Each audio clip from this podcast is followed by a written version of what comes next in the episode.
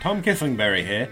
Nah, I'm just kidding. We don't have Tom Kissingberry money. It's just me, Peter Howard, and Jake Anderson meeting at the Dynasty Crossroads once a week for thirty minutes to talk about one player at a time. We look at the film with Jake, we talk about the analytics with me, and we try to come to a consensus.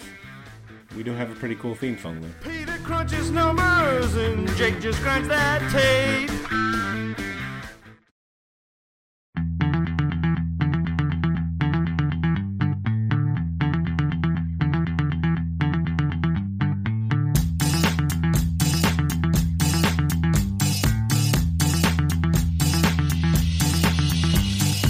You're listening to the D L F Dynasty Podcast, where there is no off-season.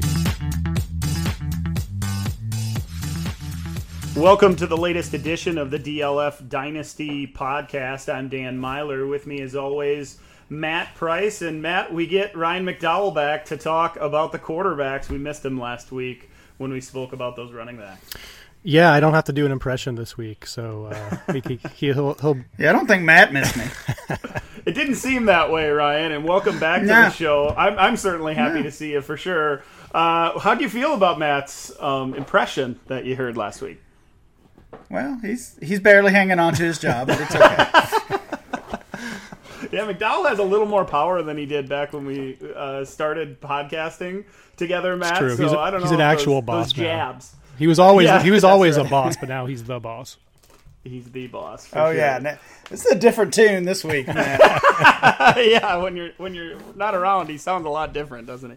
Uh, yeah. Like I said, we talked about running backs last week. Did our draft prospect primer on the position. The week before, we did the wide receiver class. We fit a lot of players in, guys. This week, we're jumping to the quarterbacks. Let's talk about these signal callers, these passers that are entering the N F L. A whole bunch of them are going to go in the first round, probably the first ten picks of the N F L draft. Superflex owners, Superflex managers like the three of us are all very interested in these five names and, and maybe even dipping a little bit farther down the draft board into that second, third, and, and maybe even beyond that rounds of uh, the N F L draft and, and these guys that we can sneak into the late latter parts of our rookie draft. So let's jump into this right away. Uh, we're going to talk about this twenty twenty-one rookie class. Once again, just an open discussion on all these prospects. Before we do that, though, Ryan, I'd love to know your general thoughts on this class as a whole because you study A D P regularly. You're watching where uh, where all these rookie classes, how they shake out. And in the past, we have that, that number one prospect, maybe a couple prospects in a class that dominate super flex drafts and may even uh, sneak into the first round of one quarterback draft. This year, we're talking about a lot of prospects that could go in those top ten picks, as I said before, and we, you know, it, it may be a little bit of a different animal this year when it comes to our rookie drafts when, when all these names are going to come off our draft board. Yeah, you mentioned it earlier, but if you're in a Superflex league, this is this is an exciting time of year. It always is, but especially this year with these, these five quarterback prospects. Um I mean, you have to be excited about about the class, and it, it's so difficult to get that young starting quarterback in a super flex league. So to, you know, to have the chance to do that, maybe even with a mid, maybe even with a late first round uh, pick to grab one of these guys um, is, is going to be a big opportunity to really impact some dynasty teams. And I think what we saw last year with the running back position, uh, just just with the volume of runners impacting the overall position uh, across fantasy leagues, across dynasty leagues. I think this quarterback class could be that um, for for that quarterback position. Yeah, and there, there's so much to talk about with these guys. Matt, your your thoughts on these on this class as a whole, and specifically those top five names. It's an exciting time, as Ryan said, to be a super flex manager and have an opportunity to add to that depth chart at a position that means so much in those leagues. Yeah, we'll we'll get into it uh, more specifically, but we think we have three like extremely good prospects. This is just my opinion, of course. One with a ton of upside, but uh, you know I think the floor is pretty low as well. And then we have one just kind of a I don't know if we're going to call him a generic pocket passer, but when we get to Mac Jones, we'll talk about how he, you know, he's very accurate. Uh, I don't know if he offers necessarily as much upside as some of the other guys in this class, but, you know, he could settle into a nice starter role at some point. So we have five really solid ones, and then a few after that that are intriguing, probably as backups, but may get a shot as a starter at some point. So before we specifically start talking of each of these prospects, Matt, we should talk a little bit about what we look for when we're scouting these guys. We did that at the running back position and then uh, the week before at the wide receiver position, and I think it gives listeners the chance to to understand what we look for. Uh, Matt, I know you like to scout players coming in. I certainly do, have been for five, six, seven, eight, maybe ten years. And have gotten a little better every single year. It feels like it, the quarterback position to me, though, has been the one position that that I, I swing and miss at, maybe more than the others. It feels like you should be able to turn on tape of a player, especially at this position. And if you watch a lot of football, you should be able to tell what you like and don't like about a guy. Uh, personally, the things I look for, I like to like to see those anticipatory throws, show good anticipation and, and lead a guy open, uh, whether against zone, finding that hole in the zone and throwing it to him in front of the defense, filling that zone. Also in man coverage, throwing away from the defense and throwing that receiver open. open. Uh, making multiple reads is important. Does he avoid pressure, and can he continue to look downfield when he has pressure in his face? And then that quick release and quick decision-making. Those are the things that matter a lot to me. Maybe the athletic profiles and things like that I haven't like tapped into quite, em- quite enough. The Jalen Hurts was a big swing and miss last year. I thought he was overdrafted and wasn't investing in him in Superflex leagues. So I tried to adjust for that a little bit and not not take that athleticism, hold that athleticism against some of these guys. What are your thoughts on the position, and what do you look for when scouting these quarterbacks? It's it's just a really difficult position, and everybody swings and misses, Dan. I don't think we're, you know, sure. uh, uh, we're we're in, we're in good company in that. Even the best of the best miss on these guys, and and, and just for me personally, I don't have any like. you know, professional experience scouting quarterback. I'd say it's my weakest one, so take everything with a grain of salt. I did go through the scouting academy with Dan Hatman for running backs and wide receivers, so I feel much more comfortable with those ones. Um, but for quarterbacks, for me, accuracy is the most important part of it. I want to see, you know, at least a season or two over sixty-five percent completion percentage, and like all these guys that we're going to talk about at the top, hit that. Uh, you'd like to see rushing ability in today's fantasy game. You, you need that rushing ability to kind of have a difference maker at the quarterback position, especially in one quarterback leagues. Uh, and then in terms of like what you see on the field specifically, you know, I, I do like to see them be able to go through their progressions, especially things like, you know, if, if their first read is, is, is, is going to be throwing into coverage, but the second or third read is going to be taking what the defense gives you. You know, there are certainly opportunities in specific instances where you should be challenging the defense, but if you have a guy wide open versus a guy that's, you know, locked down in coverage, you know, it's nice to see them take that, uh, that more, that safer throw. Right. And then, you know, I, what I call is, is uh, calculated downfield aggression. So I want to see them, you know, challenge defenses deep, but do it in a way, in a way that's not necessarily going to result in a turnover. Don't throw into double, triple coverage if you have a guy open in the shorter intermediate f- areas of the field. Um, so just some of those things. I guess a lot of those second and third things c- kind of come back to the accuracy part of the equation. So that kind of bakes in a lot of it for me. Yeah, and so many college uh, prospects come out with, with uh, and they haven't honed that accuracy just yet, especially downfield accuracy. This class might not necessarily be that way, though. Ryan, if there's something that you try to pinpoint when it comes to watching these guys, whether it be analytical or something that you see on film, what is it with the quarterback position? Yeah, you, you kind of said you tend to maybe shy away or, or – Not not give as much uh, credence to, towards that athleticism. I, I think I'm kind of the opposite of that, although I, I also missed on, on Jalen Hurts last year. But, uh, I, yeah, I, I do kind of find myself chasing that, that athletic profile, and especially when it comes to quarterbacks who can uh, offer something uh, on the ground. And, and so many uh, of these rookies this year do that. So that that's just another thing that makes it an exciting class. But um, I've told you guys on here before plenty of times, I, I don't pretend to be a scout. Uh, Matt, I actually didn't know you did the, the Dan Hatman thing. That's that's very uh, that's very yeah, cool. So. I've not done anything like that. But um, I, I did uh, I did throw some questions out on Twitter a couple weeks ago really asking if there was one number, if there was one stat, if there was one metric you could use to analyze these players, and I broke it down for each position, what would it be? And there were a couple consistent things with the quarterback position. One was uh, completion percentage, specifically adjusted completion percentage. So that's something I've I've been looking at closely with these players. And the other thing, which sounds really obvious, is draft capital. I, I looked back at the past five years uh, of the top twelve quarterbacks from each season. If you go all the way back to twenty sixteen, uh, five of the top twelve quarterbacks were first rounders. Um, not not necessarily all that impressive. That number's grown every year since.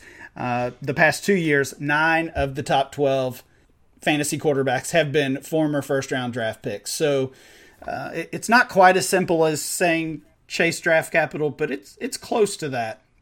Of course, this year, we know we're going to have at least five players that are first-rounders, so differentiating between those guys will be the challenge. Yeah, big challenge for sure. And when I when I spoke of that athleticism maybe being uh, something that I overvalued or, or undervalue now, I think it, I got sucked in years back by the athletic quarterback and the Marcus Mariotas of the world and, you know, falling in love with those prospects and thinking that that, that floor that that running Uh, provides make them can't miss. Maybe because I missed on those guys, then I, I started uh, thinking too much about that and, and thought I overvalued it at one point, so now undervaluing it uh, is another thing. A bunch of these guys are athletic, even though they they profile well as pocket passers as well and, and read defense as well. And let's get into these guys because it is, as we've said so many times already, an exciting class. There's no matter what you like in a quarterback, you can find your flavor, find your guy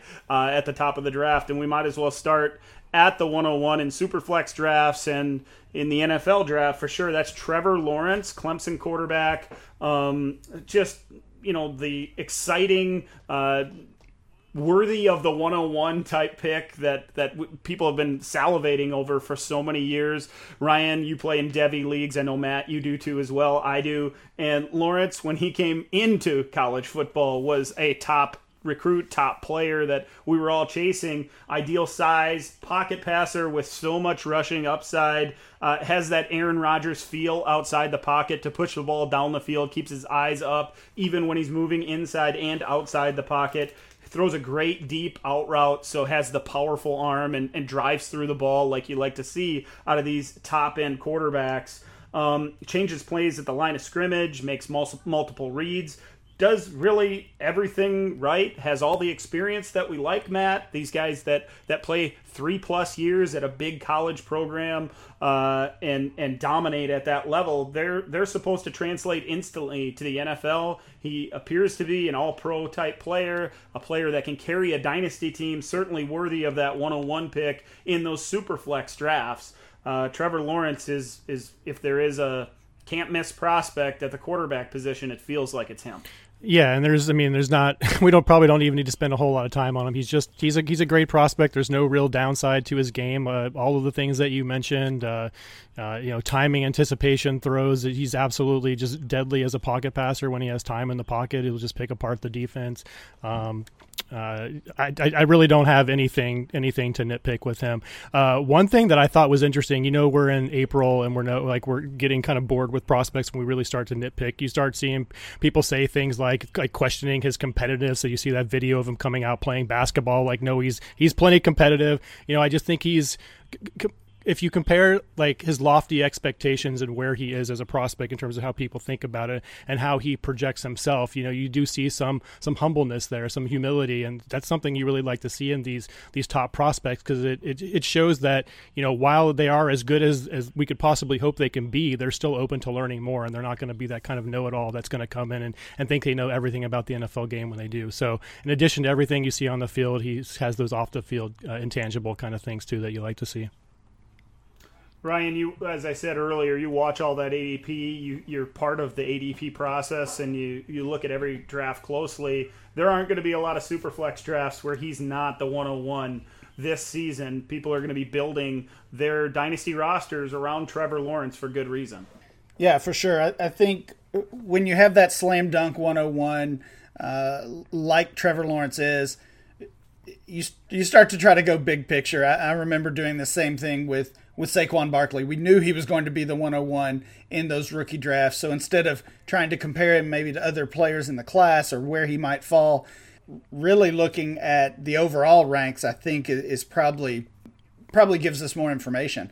So comparing Lawrence, you know, where Lawrence is going in dynasty startup drafts, I think is more interesting. He he's already certainly locked in as a as a top ten quarterback. He's our Q B nine in our April data. Uh, a, that's one quarterback um, startup drafts. In Superflex startup drafts, he's quarterback seven, uh, which is exactly where I would have him if I were were ranking him today with those veterans. Um, and then in I think the other interesting component, we saw this last year with Joe Burrow, is where does he go in one quarterback uh, rookie drafts? And I think he's a first rounder. We saw Joe Burrow sneak in with a, a late first round A D P a year ago uh, in, in what could probably be called a, a deeper overall class. And I, I think Lawrence is certainly worthy of a, a late first round pick, in, even in one quarterback leagues. That's an interesting conversation to have, Ryan, because we've talked about the running backs and the receivers, and, and I think I can speak for all of us. There are a lot of guys to be excited about in this class. Haven't even gotten to Kyle Pitts, who who should be a number one pick in in rookie drafts as well, come, come off those first twelve picks, a first rounder for sure. Matt, I definitely want to get your opinion on this. Ryan said you think that he thinks Lawrence is that first round guy, a guy that can fall in those first twelve picks in the, in your uh, single quarterback rookie draft. Where do you have him? I have him just outside at thirteen, but I certainly think that I, I wouldn't I wouldn't uh, wouldn't be angry with anybody for saying he's among the top twelve or even taking him in the top ten. Yeah, I think he's a, I think he is a top ten. I think there's eight to nine really solid prospects, you know, ahead of him. I, I mean, if you really wanted to get into the weeds, like I think there's pr- two prospects in, in Pitts and, and Chase that are the ones that we have that we don't have really any really any questions about, too many questions about. And then, you know, I think we have that guy at quarterback with with Field, excuse me, with Lawrence. Um, so. Uh, depending on where you have him with those guys, I think I think nine to nine or ten is totally reasonable. And if you get him at one twelve, I think that's it. Like if you're a con- let's say you're a, uh, somebody who won the won the championship last year, you're rolling with you know a bunch of old quarterbacks like I am, you know, you got Fitzpatrick or Cam and all these guys kind of playing committee. Like at the end of the first round, like why not take a shot on your quarterback for you know we say for the next decade? Obviously, that's a little bit overstated the way we trade in dynasty leagues and things like that. But that's the kind of prospect you're getting here, and, and there's no reason not to do that. Uh, that late in the draft, it's a luxury pick for a, for a championship contender team. So there's there's really no no reason not to. Well, there there've been so many comparisons and and so much hype with Lawrence, going back basically his entire college career. And and if you're if you're really into Devy or recruiting or something like that, of course you know him even further beyond that. I think we're going to see Lawrence in in some leagues, and probably not. Probably not the leagues we play in, but he's going to be a top a top yeah. two or three pick in one quarterback leagues because of what you just said, Matt. People are looking at him as I'm going to lock him in. He's he's going to carry me for the next decade. I won't have to worry about the position. And I mean, I think that's personally a little flawed, but I get the I get the idea. You know, I get the the thinking behind it at least. Yeah, definitely in those local leagues. You will see that, and you it wouldn't even be shocking to hear about go, him going first overall because he's that big a prospect and has been known for that long. The last one, and everybody likes to compare Lawrence to, to Andrew Luck. Back when Luck was a rookie, he went number one overall in single quarterback leagues in some places, and, and some shook their head and some said, hey, look at the career he had and how dominant he was for, for fantasy football. That could be the, the path for Trevor Lawrence as well. So his his A D P right now is at ten in those rookie drafts, nine point four. Uh, so ten overall. He's he's going to be a first rounder, certainly going to be uh, the next quarterback of the Jacksonville Jaguars. So he's going to do a lot for for their offense, and, and hopefully the, the skill players that are there support him so he can get off to a really good start in his career. We should move on to the next guy on the list because coming off the board at fourteen, Uh, according to our rookie A D P, is Justin Fields. Man, you know, there's there's there's so much, Matt, you mentioned it, going around right now. You, you get the negative publicity. And when you think of Fields, he is the poster boy for it this year. It seems like every week there's somebody on Twitter or somebody uh, on E S P N, somewhere on social media, just bashing Fields and his game or, or his competitiveness or or if he has the the ability to carry an offense and all these things. And I just continue to go back to watching him play in those in those playoff games at the end of twenty twenty and seeing that competitiveness. The he's he's so driven. He's playing through those injuries and threw that team on his back and looks so good doing it. His ball placement is good when he throws from a clean pocket, when he has people around his legs, uh, when he gets defenders in his face. He can get a little bit erratic, but that's normal from a from a. Uh, youthful quarterback, from a guy coming into the N F L. Um, he's pretty poised under pressure, although he does tend to flutter some passes with guys in his face. He's got that strong arm, uh, makes plays down the field when he's outside the pocket, known as an athletic guy, but really is better when he's looking down the field, when he breaks containment and when he gets on the outside. He will pick up a first down with his legs on third down when you need him, which is awesome, and that certainly will help in the fantasy game. Um, needs to work on his sliding game, though, a little bit. Um, If there were some negatives, Matt, for him, I think he moves into pressure a little bit inside the pocket, takes too many sacks because of it. That is going to irk some N F L coaches and potentially cause problems with either fumbling or, or lost possessions, which which uh, which is certainly a negative in the N F L game. Um, has the long release, the ball's in his hand for a long time. That may show where he's going with the football a little bit more. Not drastically, not the worst you've ever seen, but it's something that you do notice when you watch him make those throws down the field in particular.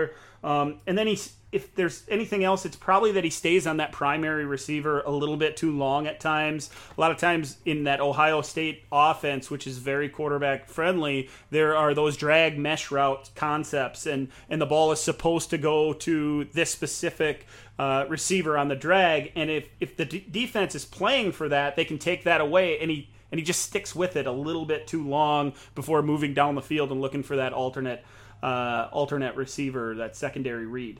Uh, Matt, when you watch Fields, what, what really jumps off to you other than other than that, those things?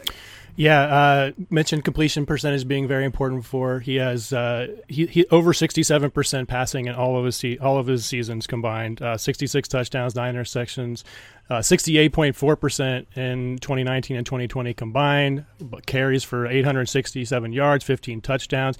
Uh, I found another stat that he has the highest depth of target and the highest depth of completion in a in his vertical offense there at Ohio State. They really like to push the ball downfield. And one one another stat that I found very interesting. I think I heard this on Sharp Football. thirty-five percent of his yards, uh, thirty-five percent of his complete completion yards came after the catch, after the receiver caught the ball, which was one of the lowest rates in all of college football. So in the N F L, where we have all these playmakers, you know, especially if he ends up going to a Kyle Shanahan system, he's going to have a lot more of that uh, in the N F L. So there's a lot more there.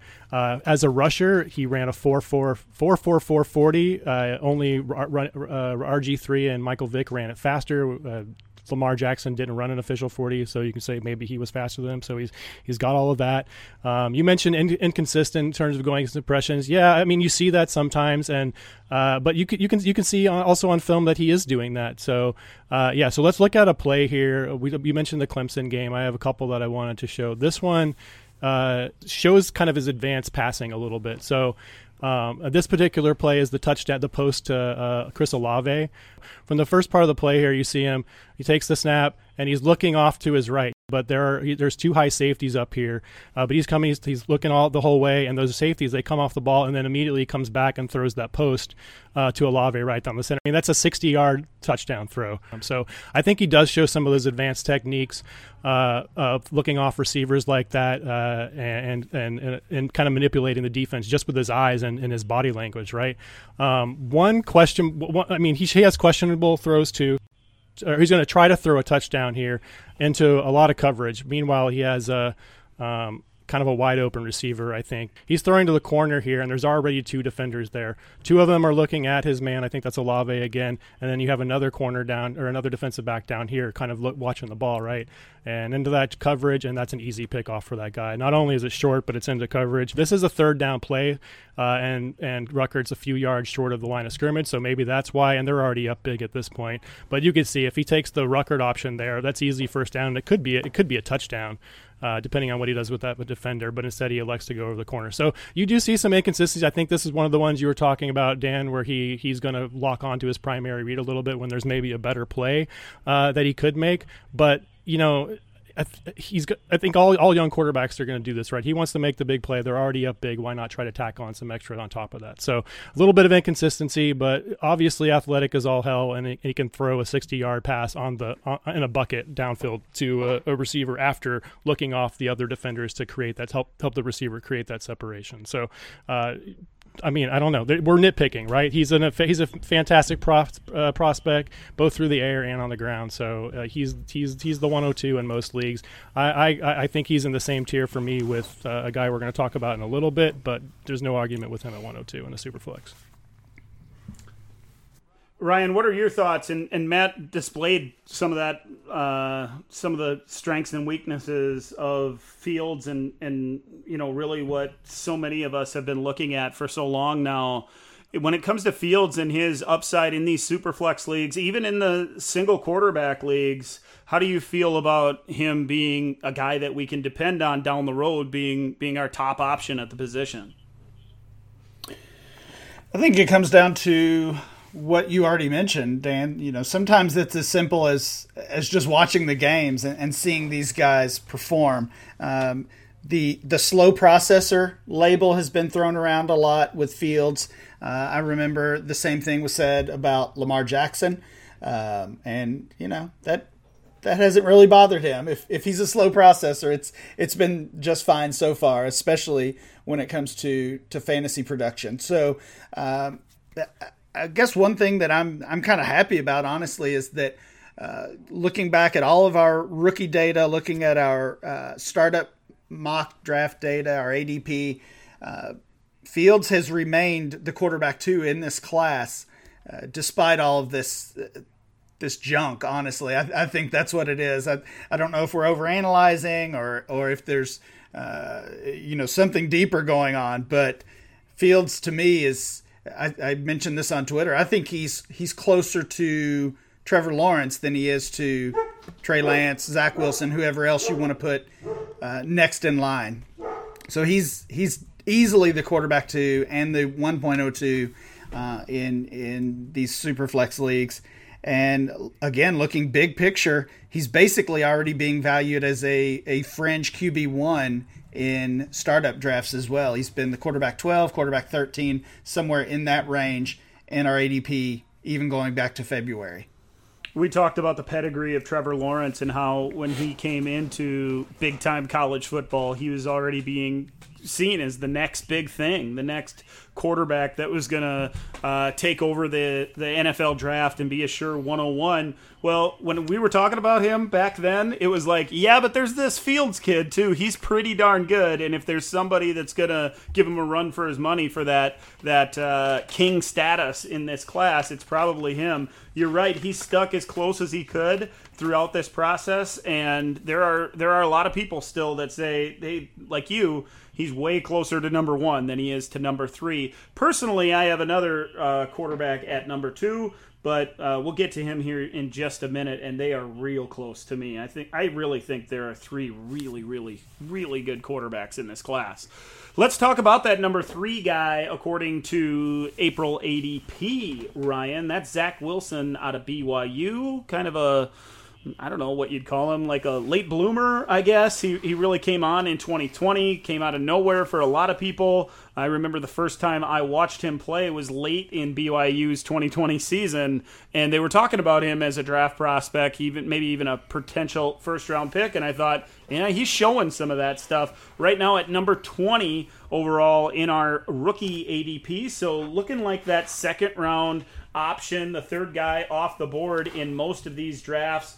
Ryan, he has a quick release, uh, especially on slants and tunnel screens. He gets the ball out of his hands really, really quick. Uh, powerful zip on throws down the field. He likes to hit his tight ends and slot receivers on those seam routes at B Y U, and you can see the power behind the ball. Stands in the pocket well, delivers it on time. Um, a downfield playmaker like Fields outside the pocket uh, is looking to push the ball down the field, especially when he breaks that containment, protects the football, but knows when to give those one-on-one chances down the field. You see him throw those fifty-fifty balls, has a couple of those receivers that can win those at B Y U, and gave him those opportunities. He read, reads defensive, reads defense as well. Um, good timing on his throws. Um, he does take some risks. You know, he, he throws the ball into coverage from time to time, um, and especially when the rush is in his face. I, but really, overall, he's athletic, and, and he has such a big big arm that he's he's exciting to watch, and and he's one of those guys that's maybe a high risk, uh, low floor kind of player. He He he misses high in the middle of the field, and he misses low on the outside, which is not a good thing to do for sure. Reminds me so much, Ryan, of Jay Cutler. He is Jay Cutler to me, which you can take that as a as a good or a bad. Uh, a lot of people will probably say, ouch, that's that's a bad thing. But there were things about Cutler's game that everybody loved. He has those types of things. Hopefully he doesn't doesn't take those uh, those risky throws to, to the level that Cutler did, because because that kind of ruined him, especially in Chicago. What are your thoughts on Zach Wilson, who right now is the number three quarterback according to our A D P, number two quarterback in most mock drafts? Most people have him going to the Jets at number two. Where do you have him? He's a little further down. He, he's uh, he's probably quarterback four for me at this point. Me too. Um, and, yeah... This class is so interesting. We've got the five prospects that are that are going to be first rounders, but three of those players are, are basically one year starters in college, or or one year uh, one year of big production, I should say. And and in the case of Mac Jones, who we'll talk about soon, we understand why. Obviously, he was um, he he was playing behind uh, Tua. In Trey Lance's case, we understand why he opted out this past season. Uh, but with Zach Wilson, the the production that we saw this year is just so so vastly different from his previous two seasons. And I know there there was an injury um, in his uh, his sophomore season, but just just looking at some of these numbers, even just the the counting stats, right? The touchdowns, thirty-two touchdowns this year, eleven the previous year, twelve the year before that.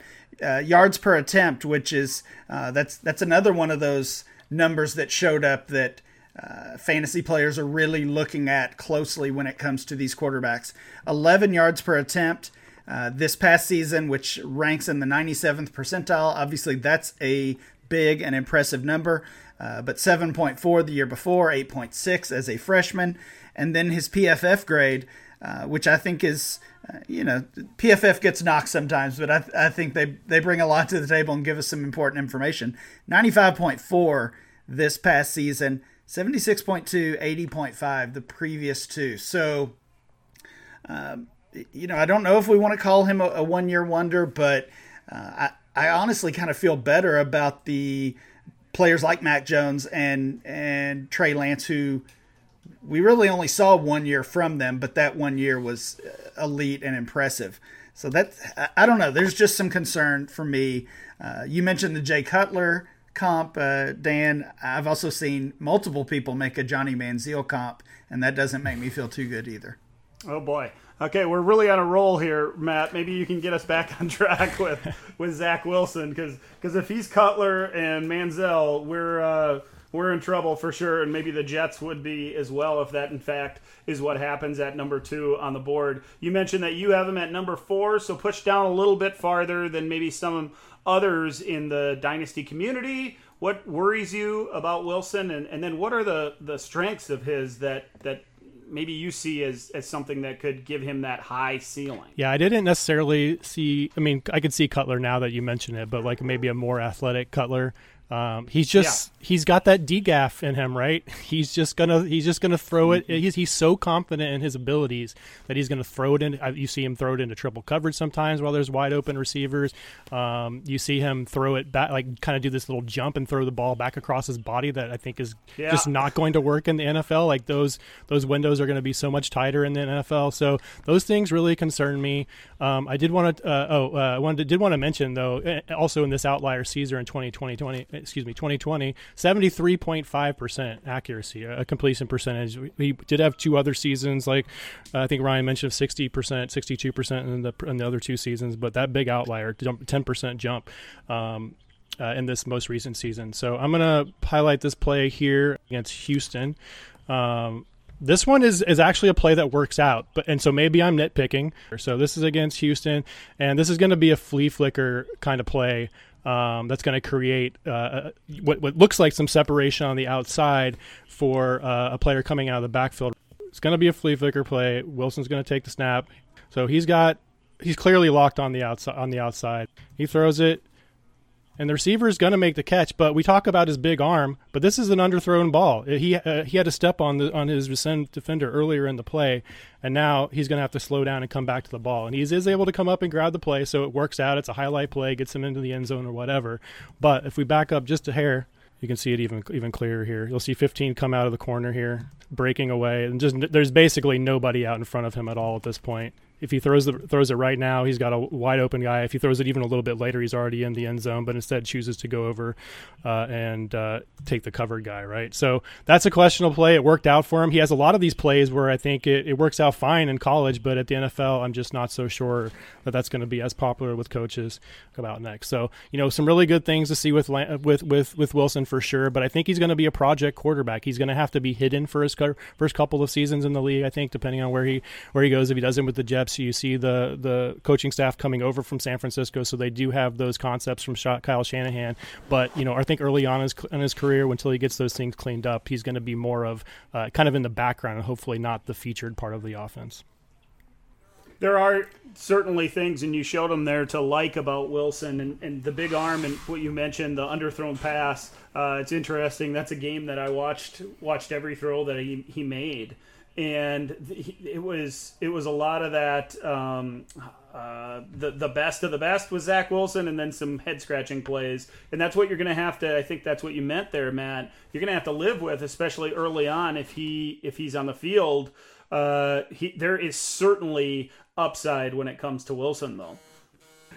Let's move on to the replacement for Easton Stick a couple of years ago. That's Trey Lance. Easton Stick, by the way, is an N F L quarterback. So the N D S U has three of them in the league, uh, which not a lot of colleges can say. Anyway, Lance out of N D S U, another one-year starter. Like you mentioned there, Ryan, uh, six foot four, two twenty-four, has the small hands, sixteenth percentile there. So if we had the combine, that would have been a thing that everybody would have talked about for a couple of days. But, of course, Joe Burrow, he true, proved that wrong a year ago with the with the nine-inch hands. Um, I'll let one of you guys go first on Trey Lance. I personally have him second in the class, so I'm I'm a little higher than some on him. I'm excited about his blend of athleticism and in-pocket uh, abilities, how he protects the ball. Ryan, what are your thoughts when it comes to Lance and his upside at the next level? I think his upside might be, I don't know, I feel like we say this for Uh, we could say this for Lawrence, we could say this for Fields, but his upside might be as high as anybody in this class. Um, the floor is, is probably, you know, probably as, as, as low as well. There's obvious concerns about the level of competition. We already talked about him only playing one year, but again, just watching him, and I know he's, he's playing against, he's not playing against the Big Ten or the S E C like some of these guys, but just The, I mean, the way he throws the ball, the the zip on the ball, it feels like it feels like I was watching a, a video game or or some type of, I don't know, some type of animation or something. It did not feel like it was even a real, you know, those games were even real. Um, so it, it's with Lance, it's obviously going to come down to landing spot, like like it will for most of these guys. We feel like we know where Lawrence and and Wilson are going, and then it's it's a little bit of, of a mystery after that. Um, I, I've heard I've heard a lot of people call Trey Lance a project, and I, I'm not sure I even see that. I think he he might be as ready as as Mac Jones or or as Wilson to to come in on day one and, and start and see some some some real playing time. So um, I, I hope that's what we get. He has been gaining a little bit of value when we look at our A D P. Uh, he's up to quarterback three in our Superflex rookie A D P. That's uh, behind, of course, Trevor Lawrence and uh, Justin Fields. And he's in that mid-range of a quarterback two. So quarterback sixteen, uh, between quarterback sixteen and quarterback twenty in, in our startup A D P. I think a year from now, that's going to look like a, a really nice value. Yeah, it really feels like that to me as well. And you mentioned the draft capital and that landing spot being important factors when it co- comes to valuing Lance and his ultimate upside. Uh, I'm a pretty excited about him being a top five pick. I think if any of these quarterbacks belong in that top five, he certainly does as well. Matt, what are your thoughts when it comes to Lance? Uh, smaller school prospect, of course, but big upside. Yeah, he's my quarterback too, Dan. I, th- I mean, he's basically tied with Fields oh, for me. He's nice. In that same tier. Uh, twenty-eight touchdowns, zero interceptions in twenty nineteen, sixty-seven percent completion percentage, one hundred sixty-nine carries for eleven hundred yards and fourteen rushing touchdowns. He also had the highest yards per attempt uh, in, uh, of these top five that we're talking about. Uh, you can see him throw. Uh, I think we're done with the videos, but I, I, there is a you can see his show, show the, the touch accuracy on a fifty-five-yard just bucket throw against Butler, which I think it was his first game as a starter, um, and he shows advanced skills like looking off defenders and going through the progression progression before coming back to the first read in that same in that same game. And it's just like he, he seems like he's ready to go, even though we've only seen one year for him. I know we had the one game uh, in twenty twenty, and he wasn't that impressive in that, and then he opted out for the rest of the season.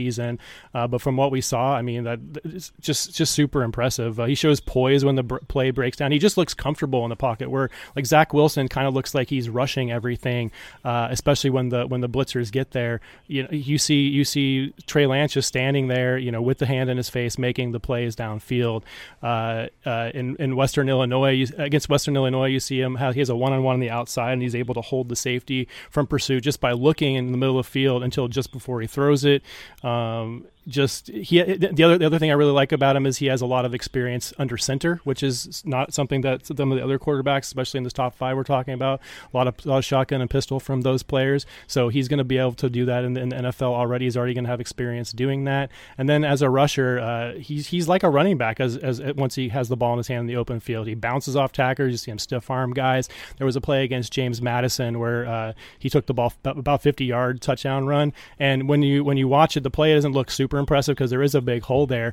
But I saw a stat uh, uh, uh, from a guy, I believe, at Harris Football. I forget his name, but it was he. He ran. He reached twenty-one point five four miles per hour on that on that run. So while while you say, oh, he's not going to be able to do that against N F L defenses because of the holes aren't going to be as big or whatever you want to say there, he if you compare that particular speed to the N F L, uh, it was the fastest quarterback play of any N F L quarterback in twenty twenty and the twelfth fastest of any ball carrier in the N F L.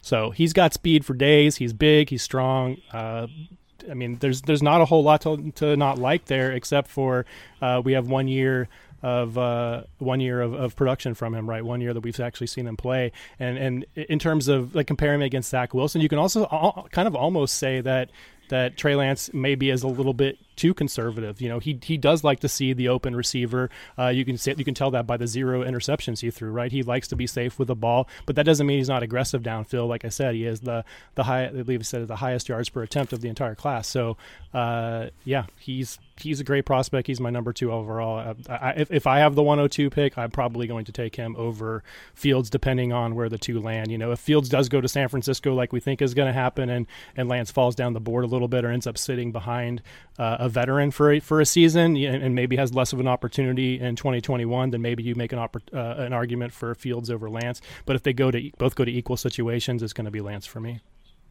It will for me as well. And you mentioned Fields is getting the getting a lot of the headlines maybe as the next next guy off the board at number three to San Francisco. I think Lance fits perfectly oh, I agree. with Shanahan. I, I feel like he's going to be the pick there, and he fits that exactly what Shanahan wants to do to give them the run-pass option and, and open up that offense like, like he'd like. Not that Fields wouldn't, But it really does feel like uh, people maybe look at, I don't know why, they, they look at Lance as an athletic quarterback. They don't look at him as necessarily a playmaking athletic quarterback, a guy that can, can make big plays with his legs. It feels like he's he's seen as a, can get outside the pocket and gain a few yards with his legs. I think he's going to take the league by storm, honestly. I live up here in, in N D S U country. I, I guess I'm really in South Dakota State University country, their rival. But I see a lot of this N D S U stuff. I remember the first time I watched him play, and I, I mentioned Easton Stick earlier.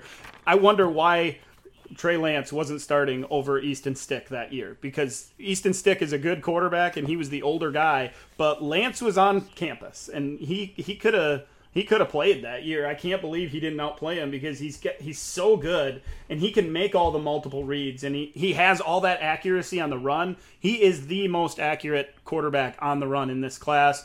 Some people will say that's crazy with Trevor Lawrence there, but I think he's more accurate, especially on intermediate balls and com- when, when receivers are working their way back to him in coverage. He is incredibly accurate. He feathers throws between linebackers and safeties. Matt, what you mentioned there, that that he hesitates to throw into defense at times, he's he's maybe overly protective of the football, that isn't isn't necessarily a great thing, especially at the N F L level. We can't have him uh, not throwing to a guys that, guys that have a half a step, as he did at N D S U at times, so he'll have to get over that. As long as he does, and, and maybe the arm strength is is a little bit of a question compared to when you, when you watch him right next to a guy like Fields, then you say, oh, he, he doesn't rip it quite like Fields. But he's he, he that's a that's a critique or, or a seen by too many people as as a weakness, because uh, there are other throws where you watch him just just rip it into the seam and and hit guys on slants, and, and you say, okay, there it is. He needs to grow into his body just a little bit more, it seems like, and and maybe use his whole body to make those throws uh, when he really has to put a lot of lot of speed on the football. But um, dual threat threat athletes that throw the ball as accurately as him are hard to find. Like Trevor Lawrence is one of them, and and then the next one is Trey Lance, and that's why he's number two for me. I'm taking him at two as well. I might take him at at two even if Fields goes at San, to San Francisco, as you said there, Matt. If if Lance has a nice landing spot, even uh, it's going to be hard for me to resist going after Trey Lance. What if he like goes? I mean, not, not that it's going to happen, but what if he goes to Atlanta and sits behind Ryan? Like that's that's the only, like that kind of scenario. Like, I, I don't think that couldn't happen. That that's definitely a possibility and something that something that may happen. Uh, that that would be that would be some cold water on the Trey Lance yeah, that's, uh, fire for sure. That's the scenario I'm, I was thinking of when, you know, sure. if he's going to go someplace to sit behind. I mean, two it could be two years behind Matt Ryan, right? So that for dynasty purposes, that that's a little bit. We don't want I'm that. I'm always thinking about, like, who's the move? Like, the Broncos move up to yeah. four. That that would be, an, with those oh, weapons, oh my incredible. gosh, Trey Lance mm-hmm. in Denver would be amazing. He'd be the number two for sure uh, for me. I, I personally, though, Lance seems like a Shanahan quarterback and a guy that he wants in that offense. I, I think he's going to be, be the pick at number three, which makes Justin Fields a a bargain wherever yeah. he ends up, of course. Yeah. Uh, we have one more big quarterback to talk about, and we're kind of running out of time, guys. There's one more first-rounder, and it is Mac Jones out of Alabama. Ryan, he is uh, he's another guy that kind of came out of nowhere in a little bit because of Tua's injury a year ago, got a little bit more than a year of starting experience under his belt. Um, a little more athletic than people maybe give him credit for. He mm-hmm. did run a four six eight forty, which is in the seventy-eighth percentile. Had a nice broad jump, jump that put him in the seventy-sixth percentile, and uh, a three cone of seven oh four. That's in the sixty-seventh percentile. So he, if you watched him at all, you've seen him pick up a first down here and there and, and scramble outside the pocket and make a throw from time to time. I don't think long-term he seems like that athletic quarterback, but he can move around in the pocket, accurate, as Matt said in the opening. He uh, he's he's accurate at all three levels, has good pocket awareness, anticipates those throwing windows, but all of that said, he wasn't asked to read defenses all that much in that offense. There were lots of tunnel and bubble screens, and they had those elite assets or a, a, a athletes on the outside at wide receiver, running back, and then in front of him, that offensive line was an N F L caliber offensive line protecting him. So so there are things that we didn't get to see Mac Jones do that some of these other prospects we for sure Saw uh, arm strength's average, probably at best. Doesn't look comfortable on the second and third read all the time when he expects that first guy to be open on those on those screen passes and things like that. So Mac Jones seems like a a second round type quarterback to me, maybe end of the first round type of guy for the fifth year option or whatever that might be. We're talking about him potentially getting into the top ten, Ryan, and that seems like we've pushed him up too far up this board. Yeah, and, and that's obviously kind of starting to fade a little bit. Sure. I mean, Matt Matt mentioned the um, the rumors of Fields to San Francisco, which is, it, it seems like that's kind of uh, starting to take over. And uh, if it's not Jones to San Francisco at three, I do think we could see him uh, we could see him fall down the board, and maybe you know maybe he's not a top ten, not even a top fifteen guy. Uh, but I agree. I mean, you think of maybe who he reminds you of, or, or what his ceiling in the N F L is, and it's Derek Carr or it's Andy Dalton, and those those were second round picks. But teams and, and really the league as a whole is, has just become so quarterback hungry that uh, he'll he'll be a first rounder for sure. Um, the numbers were obviously super impressive last year in, in that one year as a starter. You mentioned them, uh, a lot of them already. eighty-four point two adjusted completion percentage. That was first in the country. Um, his P F F grade was ninety-five point eight. That was the, the highest among these five quarterbacks that we've talked about. But you do, you kind of have to figure out the balance of how much of that can we attribute to the best offense, the best offensive playmakers in the country. Uh, once Devontae Smith and, and Jaylen Waddle become first-round picks in a couple weeks, uh, Alabama will be the first team ever to produce four first-round wide receivers that, that were all teammates. Uh, you know, and I think maybe last year we, we started doubting uh, Tua Tagovailoa a little bit, kind of looking at that same thing, thinking, okay, maybe he, maybe it was more of Alabama, not just Tua, really doing this, and and now we're kind of ahead of the game doing the same thing with Mac Jones. So obviously, I, I think the ceiling is lower than anybody else we've talked about. Uh, probably a safe floor, but um, you know, he is what he is. I think he's a late first rounder in in Superflex rookie drafts. Yeah, and he he's going off the board in the third round of single quarterback leagues, middle of the third round. twenty-nine point five is his A D P. Matt, when you watch Mac Jones, what really jumps off to you? You know, it's there's nothing necessarily bad about Mac Jones, but and he is accurate. Like we said, his ball placement is great. Uh, um, I think he'd fit really good in a West Coast offense, that kind of thing. The problem for him is that there's nothing that he does that any of the four quarterbacks we have above him uh can't do also. You know what I mean? Maybe Wilson in terms of his decision-making and things like that, but what's the difference between Justin Fields' accuracy and and Mac Jones' accuracy? I would say not that big a deal, and you get all those extras with, with Justin Fields. So, you know, I, I still think he has a chance to, you know, Ryan said maybe not a top fifteen. I bet if he drops to fifteen where the Patriots are taking, I, I bet I bet they could take a shot on him there. So, but he he could fall. You know, Detroit's probably not taking him. Carolina is probably either going to move up or, or not take one uh, since they got Sam Darnold and Denver is probably going to make a move stronger than Mac Jones, I would assume. Dallas is not taking him. The Giants are probably not taking him. The Eagles are probably not taking him. Um, so, you know, he could fall, fall to fifteen, and, Eagle, and New England could sit exactly where they are and still end up with a, with a quarterback that is, you know, if, if you squint, you can see uh, maybe not the same arm strength as a guy like Matt Ryan or Kirk Cousins, but that kind of like echelon of quarterback. And if, and then if we look at dynasty rankings, you know, after you get outside outside the top twelve or so, you start seeing, you know, where he could fit in this range. You know, we have Stafford and Baker and, and Tannehill and Daniel Jones, and then uh, Cousins and Ryan. Then you get to Wentz and Goff and Carr. So you could see him settling in like the mid quarterback two uh, if he lands in a good spot and, you know, has a decent first season in the N F L. Um, so, uh, you know, not su- I wouldn't be super excited to take him in my dynasty drafts, but, you know, but the end of the first round, early second round to get a quarterback who's, you know, potentially going to be a starter in his first season. Uh, you know, that's that's pretty attractive, even comparing him against the other prospects that are uh, available in that range. Yeah, there are too many really good running backs and receivers for me to take him at the end of the first round in a super flex league. I'd rather push push the button on one of them guys than than Mac, Mac Jones, who it feels like has a ceiling that's capped, that it, way way way lower yeah. than than some of those wide receivers that, that are going to be on the board right there. You you can get a dynamic playmaker in those spots. So so I'll be passing on Jones there. I know a lot of in the dynasty community, a lot of us are, are saying, yeah, that's a that's a nice value to get a fifth guy in the first round. I think he belongs closer to the maybe the mid-second, high to mid-second round in those super flex drafts. Guys, there are a few other worthy names to talk about here at the quarterback position. There's Kyle Trask out of Florida and Kellen Mond at Texas A and M, also Davis Mills at Stanford. These guys are going in in our most recent A D P. Yeah, they're third and fourth round picks. These guys are expected to be second and third and fourth round picks in the N F L draft. So,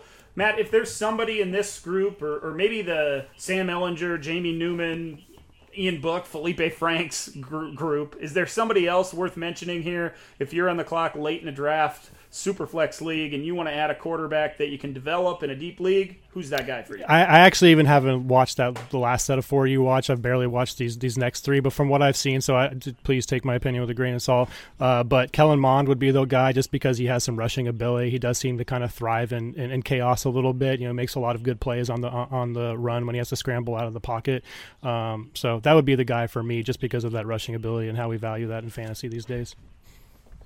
Ryan, what do you think? One thing I like to look at is, and, and I know this is out there a lot, is Bill Bill Parcells' criteria for drafting a quarterback. So he had uh, he had seven points that he looked at. Uh, you had to be a three-year starter, be a senior in college, graduate from college, start thirty college games, win at least twenty-three college games, have a two to one touchdown to interception ratio, and have at least a sixty percent uh, completion percentage. So I think just the way the college game and, and really the N F L game has changed, uh, some some a lot of these players, uh, the top players that we've talked about today, don't have a lot of those things as far as uh, they're not graduating, they don't wait until their senior year.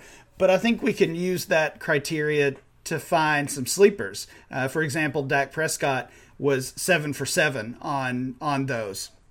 Uh, so looking further down the list at some of the names you mentioned, Um, Kellen Mond, six out of seven. Uh, the only one he missed was the completion percentage.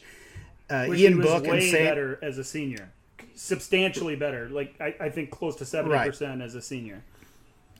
Uh, and then Ian Book and Sam Ehlinger. In, in general, I would not say those are, are players I would be chasing. I, I'm I'm not sure they even get drafted, honestly, in, in the N F L draft. Uh, but they they were both seven for seven on on those criteria. Yeah, guys, that, you know, it's it's a shame as dynasty managers we overlook those names because. But Sam Ehlinger had a great career at Texas. He was he was incredible and did so much for that program. Same thing for Ian Book. He was fun to watch at Notre Dame. In fact, I tuned into a game just because of Book, because uh, because he's a fun quarterback, has the moxie and all that stuff. He's probably going to be overlooked by dynasty managers. If there's a guy for me, it's probably still Kyle Trask, and I know that's probably not in, in vogue right now, not the not the thing to say. There's a lot of negatives when it comes to Trask in his game, but he's got all the size and the arm strength. He is he is the prototypical size, arm strength type of quarterback, stands in the pocket, looks like an N F L quarterback. Uh, really, really good accuracy outside the pocket, although he doesn't get out there all that much, throws an excellent deep ball. Um, but he, he struggles against the blitz and... And uh, he, he he gets baited into interceptions and pass breakups, which isn't a good thing, doesn't translate well to the N F L. If he can clean some of that stuff up, because he's super slow, has no athleticism, has a little bit of uh, awareness in the pocket to get out of pressure, uh, if he really needs to become better at reading defenses, and he might be able to be a uh, end of the end of the range Bottom bottom third of the league type starting quarterback down the road. You guys mentioned Mond. He's probably the, the best of that group for sure. He was the senior and uh, has a silky smooth release. Looks looks really good throwing the football. I, I like Kellen Mond if I'm going to pick one of them. Davis Mills is another guy that's going to be drafted. Uh, dual threat guy that, that came into college as the number one prospect in college football, according to some. Um, he checks down too too early at times, rarely throws receivers open, and doesn't have a lot of touch on his deep ball, but he he lets plays develop from the pocket before getting outside the pocket. That's a positive thing with these dual threat guys. Um, and he has pretty good arm strength, um, four five nine, forty um, forty-yard dash as well. Or, excuse me, four seven eight, forty-yard dash. So not just a statue in the pocket. So some guys to look for. Certainly some elite talent guys in this class. Looking ahead to next season, we might not get this for a little little while. Uh, talking about five quarterbacks in the first round. So we should enjoy it while we can, Ryan. Yeah, next year, not looking so good uh, at, at quarterback and, and maybe some of the other positions as well. Uh, yeah, if you have to move those twenty twenty-two picks to move up and grab your guy in rookie drafts this year, go for it. Exactly what I was thinking. Matt, overall, the class, it's it's fun to watch. There's going to be some stars out of this class, but some there's the potential for a bust in every class. If you had to pick one of them guys, the guy that just isn't going to do what everybody expects him to do, who would that be, guy be? For you know you? Who it is. Well, you it's Zach Wilson. It, right? I mean, like he, he could absolutely hit. I can absolutely see a scenario where he has a great N F L career. Uh, but I just think he, you know, like Ryan said, they throw the word project around with Trey Lance. Like I personally think Zach Wilson is more of a project than Trey Lance. So, uh, me too. Um, yeah. So he he would be my answer for that. My takeaway from this class is Trey Lance is going to be a star. He's so good. Like, people are overlooking him. He is going to be so good. I can't wait to see him on an N F L field. We got to talk about the quarterbacks this week. Of course, we did the running backs last week, the wide receivers the week before. So if you missed those prospect primers, go back and check those out. Next week, guys, we'll be just a couple of days away from the N F L draft. So let's do the tight ends. Then let's do our last pre-N F L draft mock draft. We'll uh, we'll mix in some super flex action on this, maybe some tight end premium. Try to try to really hit all bases before we get to the N F L draft. And then after the draft, we got to cover all these guys, their landing spots, and do more of those mocks that we love to do. So for Ryan and Matt, I'm Dan. Thanks for listening to this episode of the D L F Dynasty Podcast. We'll catch you again.